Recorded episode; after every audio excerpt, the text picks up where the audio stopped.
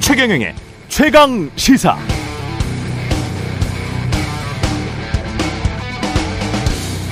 네, 규제 없이 내 땅에 내 맘대로 100층짜리 아파트 지을 수 있다면 얼마나 좋을까?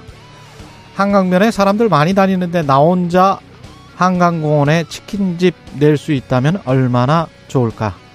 규제를 다 전봇대처럼 뽑아버리면 우리나라는 살기 좋은 나라가 될까? 윤석열 정부도 규제 개혁 이야기를 하는데요. 구체적으로 들어가면 맞닥뜨리는 문제들이 많습니다. 100층짜리 아파트, 한강변, 상가, 다 교통, 상수도, 하수도, 학교, 전기, 한강 오염 같은 공공의 문제와 맞닥뜨립니다. 기업들도 이익이 제각각인데요. 이미 기존 산업 안에 자리 잡은 기득권 기업들은 규제가 지속되길 원하고 혁신을 통해 산업 생태계를 흔들어 놔야 생존, 번영의 길이 열리는 벤처 기업들은 규제가 쇄신되길 원합니다. 신재생 에너지 기업들은 탄소 배출량 규제를 더 강력하게 원하고 탄소 배출 기업들은 이게 늦춰지길 원합니다. 은행들은 핀테크 업체들을 규제하라고 하고 핀테크 기업들은 정부가 혁신을 방해하지 말라고 요구합니다. 한쪽에서는 소비자 편익을 주장하고 있고 한쪽에서는 노동자의 생존권을 주장합니다. 그래서 규제를 하자, 규제 말자 같은 논쟁은 아무 의미가 없습니다. 어떤 규제냐, 누구를 위한 규제냐, 누구의 이익이 되느냐, 이게 가장 중요합니다. 그렇지 않은 규제 개혁 그 단어 자체만 가지고 떠드는 논란들은 말장난, 정치 선전, 언론 플레이일 가능성이 매우 높습니다. 윤석열 정부도 규제 개혁 제대로 하려면 추상적으로 던지지만 말고 구체적으로 사안별로 이야기해야 합니다. 네, 안녕하십니까. 9월 2일 세상에 이익이 되는 방송 최경령의 최강시사 출발합니다. 저는 KBS 최경령 기자고요. 최경령의 최강시사 유튜브에 검색하시면 실시간 방송 보실 수 있습니다. 문자 참여는 짧은 문자 50원, 긴 문자 100원이 드는 샵 9730 또는 유튜브 무료 콩 어플 이용 부탁드리고요. 오늘 최강시사 국민의힘 정책위의장 성일정 의원 만나봅니다. 그리고 제20대 윤석열 대통령 취임 준비위원장이었죠. 박주선 전 국회 부의장 연결해서 대통령 취임식 논란과 관련해서 좀 이야기 들어보겠습니다.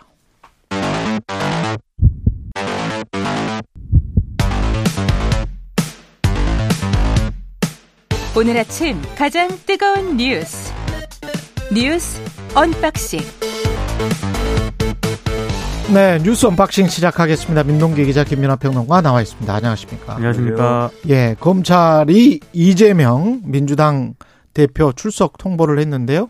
9월 6일 조사를 받으러 출석하라고 통보했습니다. 네, 중앙지검으로 이제 조사를 받으러 6일 출석하라고 통보를 했고요. 이재명 대표가 민주당 대표로 취임한 지 4일 만입니다.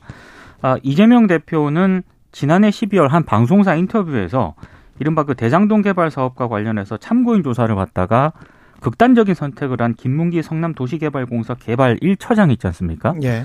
이 김 처장을 알았느냐는 질문을 받았는데 그때 하위 직원이었기 때문에 성남시장으로 재직할 때는 몰랐다 이렇게 답을 했거든요. 그랬죠. 근데 이후에 국민의힘이 이재명 대표와 김 처장이 함께 있는 사진을 공개를 했고요. 음. 그 이후에 한 시민단체가 이재명 대표 발언이 허위라면서 검찰에 고발을 했습니다.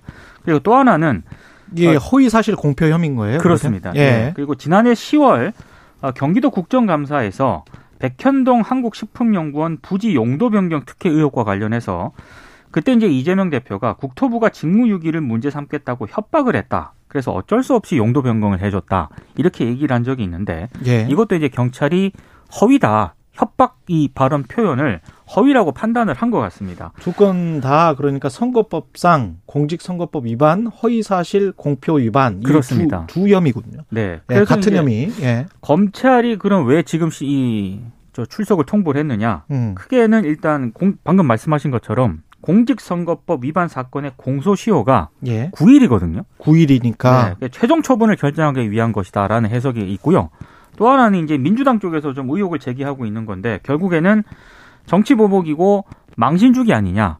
포토라인에 좀 세워서 어, 새 대표에게 망신을 주기 위한 의도가 있는 것이다. 특히 이제 박성중 민주당 대변인 같은 경우에는 이거는 이재명 대표 방송 인터뷰 같은 경우에 이게 소환을 할 만큼 중대한 허위 사실이냐 이렇게 지금 질문을 하고 있거든요. 그러면서 이제 김건희 여사와 관련된 사건들은 무혐의 처분을 하면서 야당 대표의 정치적 발언은 사법적 판단에 넘기겠다고 하는 거는 굉장히 황당하다 이렇게 비판을 하고 있습니다. 고발 사건에 대해서 이제 죄송합니다. 네. 그 시효가 있기 때문에 시효가 되기 전에 그러니까 이 수사를 마무리하기 전에는 이 피의자든 어떤 사람이든 조사를 이제 끝내야죠. 그렇기 때문에 이제 이 부르는 것 자체는 이제 어쩔 수 없는 부분이 있는데 다만 민주당에서 이제 좀 그 문제 제기하는 부분은 이를테면은 좀 경미한 사안의 경우에는 서면 조사라든가 이런 방법을 취할 수도 있는데 굳이 이렇게 뭐 소환 통보를 하느냐 뭐 그런 얘기인데 이게 사실 만약에 이제 지금 이제 어 그 김문기 전 처장 몰랐느냐 알았느냐 뭐 요거 하나면은 사실 뭐 서면 조사나 이런 게 진행될 수도 있겠지만 여러 건이지 않습니까 이게 그러다 보니까 어, 소환 통보를 한 게 아닌가 이런 생각도 드는데 어쨌든 이제 이 시효가 얼마 남지 않은 거에 대해서는 불가피한 측면이 분명히 있어요. 근데 요런 측면이 하나가 있고 또 하나의 측면은 이게 지금 공직선거법상의 문제에 대해서만 지금 시효 얘기를 하는 것이고 나머지 부분들 있지 않습니까? 이게 허위 사실 공표에 관한 거 말고 나머지 혐의들은 앞으로 계속 또 수사가 똑같이 진행이 될 거거든요. 이날 그렇죠. 가가지고 만약에 이제 9월 6일 날 간다면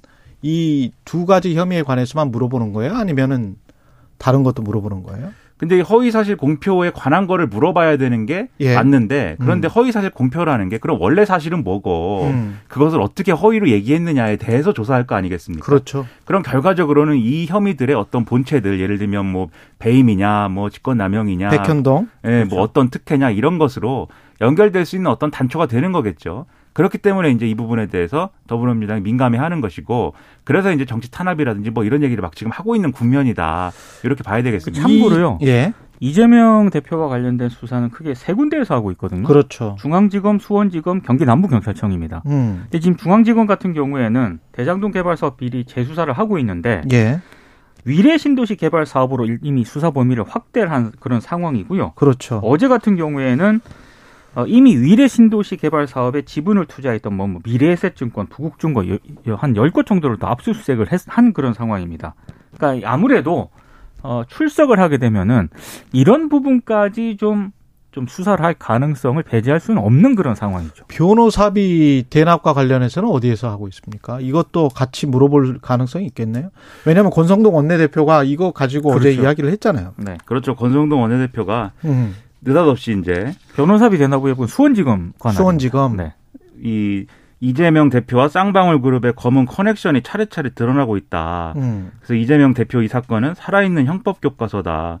어, 일련의 사건들이 범죄 스릴러 영화 같다. 이렇게 얘기를 한 거죠. 그제 두 사람은 만났는데 네. 그렇죠. 어제 또 이제 그렇죠. 화기애애한 자리였는데 예. 바로 다음날 이렇게 예. 얘기를 했는데 근데 이게 이제 제기된 의혹이라는 게 좀 복잡합니다. 중요한 음. 근데 핵심만 말씀드리면은 이재명 대표가 변호사비 과거 이제 공직선거법 위반 관련 이, 이 수사를 받고 재판 받을 때 그때 이제 변호사들이 많이 이제 있었는데 그 중에 이제 변호사비라는 것을 이, 이 그룹이 이 회사가 대신- 전환 사채로 그렇죠. 그렇죠. 대신 예. 지급을 했느냐 요 부분이 있는데 음. 원래는 이제 요게 의혹이었는데 실제로 이게 어떤 방식으로 지급된 것이냐에 대해서는 뭐 얘기만 많고 확실하진 않아요 아직. 그건 음. 뭐 이 수사를 통해서 밝혀져야 될 부분이겠죠. 그런데 또 한 축에서는 뭐가 있냐면은 이 회사를 둘러싼 여러 가지 돈의 흐름이나 이런 것들이 의심스러운 게 있는데 음. 그 의심스러운 돈의 흐름이 과연 이 변호사비 대납하고 연결되는 거냐. 그렇죠. 그게 요거를 가장 중요하죠. 그렇죠. 네. 요거를 수사를 해야 되는데 요것으로 넘어갈 수 있는 어떤 징검다리랄까 무슨 정황 이런 것들은 계속 보도가 되고 있습니다. 무슨 얘기냐면 경기도 또는 이재명 당시 경기도지사의 측근이나 이런 사람들이 음. 이 회사하고 뭐 여러 가지로 뭐 사회이사도 하고 연관된 부분들이 많다 뭐 이런 얘기거든요. 예. 근데 이게 우리가 그냥 보면은 뭐 그럴 수도 있겠다. 어떤 시나리오가 뭐 작동할 수도 있겠다라는 생각이 들지만 어떤 이 증명된 사실이나 이런 것들이 이재명 대표하고 완전히 연결돼 있거나 그런 것도 지금 아니란 말이죠. 아직은 점의 상황, 그렇죠. 실선의 상황은 아니다. 네. 그렇죠. 예. 그런데 권성동 원내대표가 이제 이런 얘기 하는 것은 음. 이유가 있는 겁니다. 나름대로. 왜냐하면 앞서 이제 백현동 개발이라든가 대장동 개발이라든가 이런 문제는 많이 나왔었죠. 그렇죠. 사실은. 많이 나오기도 했고 예. 요게 어쨌든 마지막에 마지막에 마지막에 가서는 가드레일이 있어요. 그래도 이게 뭔가 음. 정책을 추진하다가 그렇죠. 여러모로 좀 무리한 부분이 있더라도 결국은 정책을 추진하기 위한 거였고 이게 사익을 추구하고 뭐 이런 거 아니다. 이게 마지막 가드레일이 있는데 그래서 제3자 뇌물로 지금 가고 있는 거 아니에요? 직권 남용이나 배임이나 이런 쪽으로 그 대선 전에는 이야기가 나왔었다가 그렇죠. 그렇죠. 지금은 제3자 뇌물 쪽으로 계속 가고 있는 것 같은 그런 흐름입니다. 그러니까 왜 예. 권성동 원내대표가 갑자기 그 이재명 대표 변호사비 대납 의혹과 연관성이 있어 보이는 쌍방울 건 이런 거를 지금 문제 제기를 했느냐? 음, 그걸 가장 약한 고리로 이제 판단을 한 게 아닌가. 생각하는 것 같아요. 예, 이런 생- 시점도 근데 9월 6일이라는 게 9월 9일이 공소시효고 9월 6일은 화요일인데 9월 왜 9월 5일은 아니고 9월 6일이냐 또좀그 이상 관련해서 아침에 보도가 하나 나온 게 있습니다. 예. 왜냐하면 그 김건희 여사 그 논문 검증 있지 않습니까? 지금 검- 이게 시민사회에서 대학 교수들이 뭐 뭐 국민의 천명이- 교수가 참여한 논문 예. 검증단이 그 검증 결과를 9월 6일 날 발표하겠다고 이미 보도가 됐었거든요. 그 시점이랑 좀 맞물린다. 그러니까 저는 뭐 그렇게까지 생각을 안 하고 있었는데 음. 오늘 아침에 뭐 일부 언론이 보도한 내용을 보니까 왜 9월 6일일까 뭐 그런 의혹도 또 좀 제기를 하고 있더라고요. 근데 저는 이게 의혹은 여러 가지로 제기될 수도 있고 또 더불어민주당도 이게 정치 보복이다 탄압이다 얘기할 수 있는데 음. 저는 이게 근본적으로 뭐 수사를 하지 말아야 되는 사안들은 아니지 않습니까? 그렇죠. 결국 결국 이 어. 수사라는 게 이 당사자를 소환해서 조사하는 것도 어쨌든 일종의 소명을 소명을 반영을 해야 되는 사정도 있는 것이기 때문에 그건 당연한 절차고요. 그렇죠. 예. 요 소환을 하는 건 불가피하기 때문에 요거에 대해서 뭐 예를 들면은 이재명 대표의 경우에는 휴대 메시지, 휴대전화 메시지에 이제 보좌관이 보낸 메시지 보면 전쟁이다 이렇게 써 있는데 음. 이거 전쟁이다, 뭐 정치 탄압이다, 보복이다 요 얘기는 앞으로도 계속 할 거지 않습니까? 예. 계속 할 거거든요. 이 수사가 계속 예정돼 있기 때문에. 음. 그럼 이런 부분들은 오히려 이재명 대표가 나서서 아, 난 당에 부담 주고 싶지 않고 이 문제는 내가 정정당당하게 수사 받겠다. 이렇게 하면서 좀 끊어내는 것들이 필요할 것 같은데 음. 지금 오히려 이제 좀, 어, 당 전체가 지금 요 이재명 대표를 지키자, 이재명 대표에 대한 수사에 대응하자, 이렇게 좀 빨려 들어가는 것 같아요. 그러다 보니까 왜 김건희 여사는 수사 안 하냐, 뭐, 국민의힘 사람들이 여러, 거- 여러 가지로 사실상 이제 뭐, 죄가 없는 거를 가지고 고발한 부분도 있는데 그런 것들을 왜 봐주냐, 뭐 이렇게 가는 건데 제가 볼땐 그런 메시지는 곧 다 얘기하게 돼 있다. 그래서 초장부터 이렇게 얘기하는 게 좋은가 싶은 의문은 있어요. 근데 또 음. 반대쪽으로 정치적으로도 그렇다. 그렇죠. 그 반대쪽으로도 얘기하면 국민의힘도 권선호 원내대표가 굳이 지금 어쨌든 수사가 어, 급물살을 타는 분위기는 맞지만 핵심 팩트들이 다 뭐 이렇게 나온 것도 아닌 상황에서 굳이 가장 자극적인 사건 그리고 음. 가장 어떤 어떻게 보면 이재명 대표한테 취약할 수 있는 그런 부분들을 왜 굳이 거론하면서 정치 쟁점화 하느냐 이렇게 얘기하면 당연히 또 어, 민주당 입장에서는 뭔가 어, 여당 여권이 전반적으로 이재명 대표 겨냥해 가지고 움직이고 있다 이럴 거 아닙니까? 그러면 취약하다고 생각하니까 말했겠죠. 아, 그렇죠 그런 건데 타임라인상 보면 음. 권성동 원내대표 그 발언 뒤에 음. 검찰이 이제 출석을 통보했거든요. 이재명 그렇죠. 대표한테. 예. 그래서 이제 더 이제 논란을 그렇죠. 좀 불러 일으키는 그 거예요. 이 전반적으로 이렇게 되면은 9월 이제 정기국회 시작해야 되고 그 다음에 뭐 국정감사 해야 되고 쭉 있는데 이런 상황이 과연 뭐 어떤 생산적인 긍정적인 그런 의정 활동들로 채워질 수 있겠느냐. 저는 양쪽이 오히려 이걸 통해서 어떻게 보면은 그동안의 내용들이 있었지 않습니까? 예를 국민의힘은 이준석 대표 변수가 있고 그다음에 이제 민주당은 어쨌든 전당대회 실은 직후기 때문에 음. 그 생채기들이 있는데 이럴 때는 사실 상대하고의 어떤 그 전선을 세우면서 자기들의 어떤 그 단결을 도모하는 게 또 어떻게 보면은 지금까지 정치권의 또 상례이기도 한 거거든요. 지금 그런 국면으로 가고 있는 듯한 느낌이 들어요. 개인적으로는 그렇게 생각합니다. 검찰의 소환에도 당당하게 떳떳하게 임해서 자신의 결백과 무죄를 뭐 주장을 하는 게 그리 그 마땅한 것 같고 검찰도 이런저런 소리를 듣지 않으려면 그렇죠. 공정하고 정정당당하게 김건희 여사와 관련된 사건들도 제대로 수사를 빨리 그렇죠. 하는 게 그래서 네. 그 서로 간의 법적인 문제들은 법적으로 좀 깔끔하게 해결을 하고 정치적으로 민생과 관련해서 타협해야 될 일은 또 타협을 하고 그러면 그렇죠. 될것 같습니다. 예. 그 경찰이 또 이준석 이준석 전 당대표도 출석 통보를 했군요. 그러니까 지금 이준석 전 대표 같은 경우에는 피의자 신분으로 조사를 받으라고 통보를 했고요. 예. 현재 출석 일정은 이준석 전 대표랑 조율 중이다 이렇게 보도가 되고 있습니다. 일단 경찰은 이준석 전 대표에게 성접대를 했다고 주장하는 김성진 아이카이스트 대표 같은 경우에는 여섯 차례 참고인 조사를 마친 그런 상태인데요. 어, 일단 김성진 전 대, 대표가 주장하는 2013년 성접대 의혹 같은 경우에는 성매매 공소시효가 5년이거든요. 그 직권남용이 7년입니다. 그래서 수사와 처벌이 불가능한 그런 상황인데 2015년 9월에 김성진 대표가 대가성 금품을 제공했다라고 주장을 한 적이 있습니다. 근데 이 주장이 만약에 사실로 확인이 되면 알선 수재 혐의에 대해서 포괄일제가 적용이 돼서 공소시효가 9월 말까지라고 합니다. 그래서 아마 경찰이 이 부분을 지금 그 수사를 하고 있는 것 같은데요. 음. 김광호 서울경찰청장이 이미 기자간담회에서 이런 내용을 얘기를 한 적이 있고요. 9월 말까지는 결론을 내겠다 이렇게 얘기를 한 적이 있는데 일단 이준석 전 대표는 경찰의 소환 통보에 대해서는 별도의 입장을 밝히지는 않고 있습니다. 그러니까 이것도 마찬가지입니다. 이 사건 같은 경우도 지금 말씀하셨듯이 시효가 얼마 안 남았기 때문에 음. 이 시효 끝날 때까지 끝 시효가 끝나기 전에는 수사를 마무리할 거 아니겠어요? 예. 그때까지 이준석 전 대표를 소환 안 할 수는 없는 거예요. 소환을 해야 되는 거고 예. 그 소환을 해서 이제 여러 가지 사실관계들을 맞춰 볼 텐데 이준석 전 대표는 지금 이 김성진 이 대표라는 사람이 어, 별로 이제 사실관계가 맞지 않는 주장들을 하고 있다라고 지금 주장을 하고 있어요. 그래서 조사를 받으러 가서 그 주장이 받아들여지면은 결국 뭐 무혐의든지 뭐든지 별 이 경찰로서는 소득 없이 조사 끝날 것이고 그게 아니라 지금 나름대로 그리는 그림이 있을 텐데 경찰이 거기에 맞는 얘기들을 가지고 이준석 전 대표를 뭐 꼼짝 못하게 하면은 예. 성과가 예. 나지 않겠습니까? 예. 거기에 따라서 국민의힘의 내용이라든가 뭐 이런 것들이 이런 외부 변수에 의해서 일거에 정리가 되는 것이든지 아니면 좀 더 이게 시끄러운 방향으로 가는 거든지가 결판이 나겠죠. 이게 근데 수많은 사건들이 있는데 검찰이나 경찰이 언론을 가지고 놀 수 있는 이게 이제 일종의 이제 미디어 스핀이라고 하는 거거든요. 그렇죠.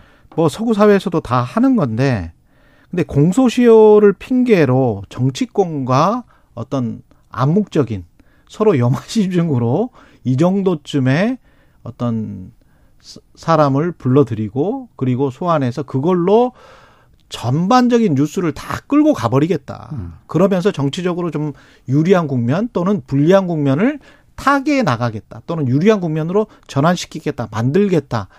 이런 어떤 의도가 있다면 그거는 정말 잘못된 것이고요.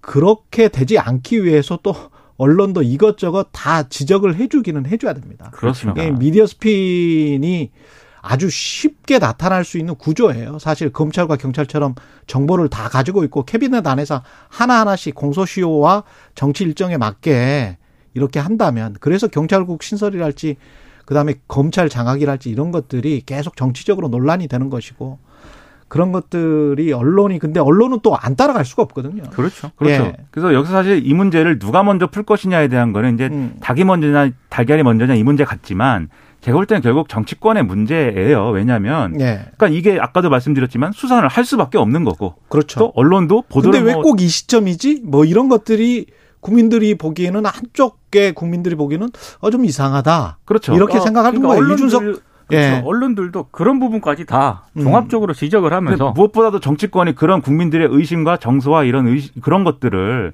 아주 적극적으로 활용하려고 하고 그렇죠. 아주 적극적으로 이걸 가지고 지금의 상황을 타개하려고 하고 그런 게 시작이 되면서 약순환이 사실 더 가속화되는 듯한 느낌들이 항상 있거든요. 그렇습니다. 이럴 때는 네. 법적인 부분은 정치권이 그건 수사가 알아서 하는 일이다. 음. 법이 알아서 하는 일이다. 그 결론 나오면 우리가 이러저러하게 대응하겠다. 이렇게 선을 긋고 정치는 정치에 할 일을 하자. 이렇게 가야 언론도 중심을 잡고 그렇습니다. 검경도 중심을 잡는 건데 네. 지금 이제 그렇게 되느냐에 이제 기로에 있는 것 같아요. 네. 국민의힘은 또 윤리에서 이준석 전 당대표 추가 징계 시사를 했고 대통령실 개편을 한다는데 지금 유력 기사 물망에 오르고 있습니다. 한꺼번에 좀 다시 이야기를 하죠. 다. 국민의힘 예. 윤리위 같은 경우에는요. 예. 이준석 전 대표가 개고기 양두구역 신군부 발언을 규탄을 한다. 음. 그리고 윤리위에 추가 징계를 촉구한 지난달 27일 의원총회 결과에 대해서 이 의견을 존중한다. 이런 입장문을 냈습니다. 그러니까 윤리위가 지난달 거듭 정제된 표현을 써달라고 경고를 했는데도 윤 대통령과 친윤계에 대해서 거친 표현의 발언을 이어가고 있는 이준석 전 대표를 겨냥한 것이다라는 그런 해석이 나오고 있는데요. 근데 윤리위의 이 같은 그 태도에 대해서도 좀 비판이 제기가 되고 있습니다. 왜냐하면 독립성을 지켜야 되잖아요. 예. 근데 마치 친윤계 뜻에 적극적으로 호응하는 것 아니냐라는 그런 지적이 나오고 있고 특히 이준석 전 대표가 실제로 거친 발언을 할 때는 가만히 있다가 음. 의총에서 지금 결정한 이후에 이런 입장을 내놓는 의도가 뭐냐 이런 지금 비판이 나오고 있거든요. 그러니까 사법부가 예를 들면 음. 예를 들면 제가 뭐 이렇게 뭐 예를 들기 좀 그렇지만 김건희 여사에 대해서 뭐 정치권이 아 이거는 어 수사를 해야 됩니다라고 막 하면서 재판에서 엄단해야 됩니다 유죄 판결을 해야 됩니다 막 이런 입장을 냈는데 음. 거기에 대해서 재판부가 어 국회 입장 충분히 존중하겠습니다 이러면 그게 누가 봐도 이상한 거지 않습니까, 이상하죠. 이게. 예. 그러니까 윤리위가 이 당원의 징계를 판단하는 기구인데 의원총회에서 결의가 그것도 뭐 100% 만장일치로 다 된 것도 아니고 이 부분은 이준석 대표 징계할 거냐의 문제는 뭐 이 만장일치 부분 아니었잖아요. 그렇게 결정된 내용을 가지고 지금 요렇게 어 존중한다 이렇게 얘기를 하는 게 이게 어떤 의미겠는가? 결국 추가 징계하고 그 추가 징계하면은 수위를 올려야 되는데 수위를 올리면 이준석 대표는 뭐 사실상 이제 제명 처분이 되는 거고 그런 과정으로 가서 이준석 변수는 아예 이번에 완전히 제거한다. 요런 계획인 거 아니냐라고 반응할 수밖에 없는 거거든요. 그러니까 이런 것도 참 이해가 안 되는 거죠. 여기까지 해야 되겠네요. 아유. 시간이 그런가요? 후딱 갔습니다. 예, 뉴스 unboxing 민동기 기자 김민아 평론가였습니다. 고맙습니다. 고맙습니다. KBS 일라디오 최경영의 최강시사 듣고 계신 지금 시각 7시 41분으로 향하고 있습니다.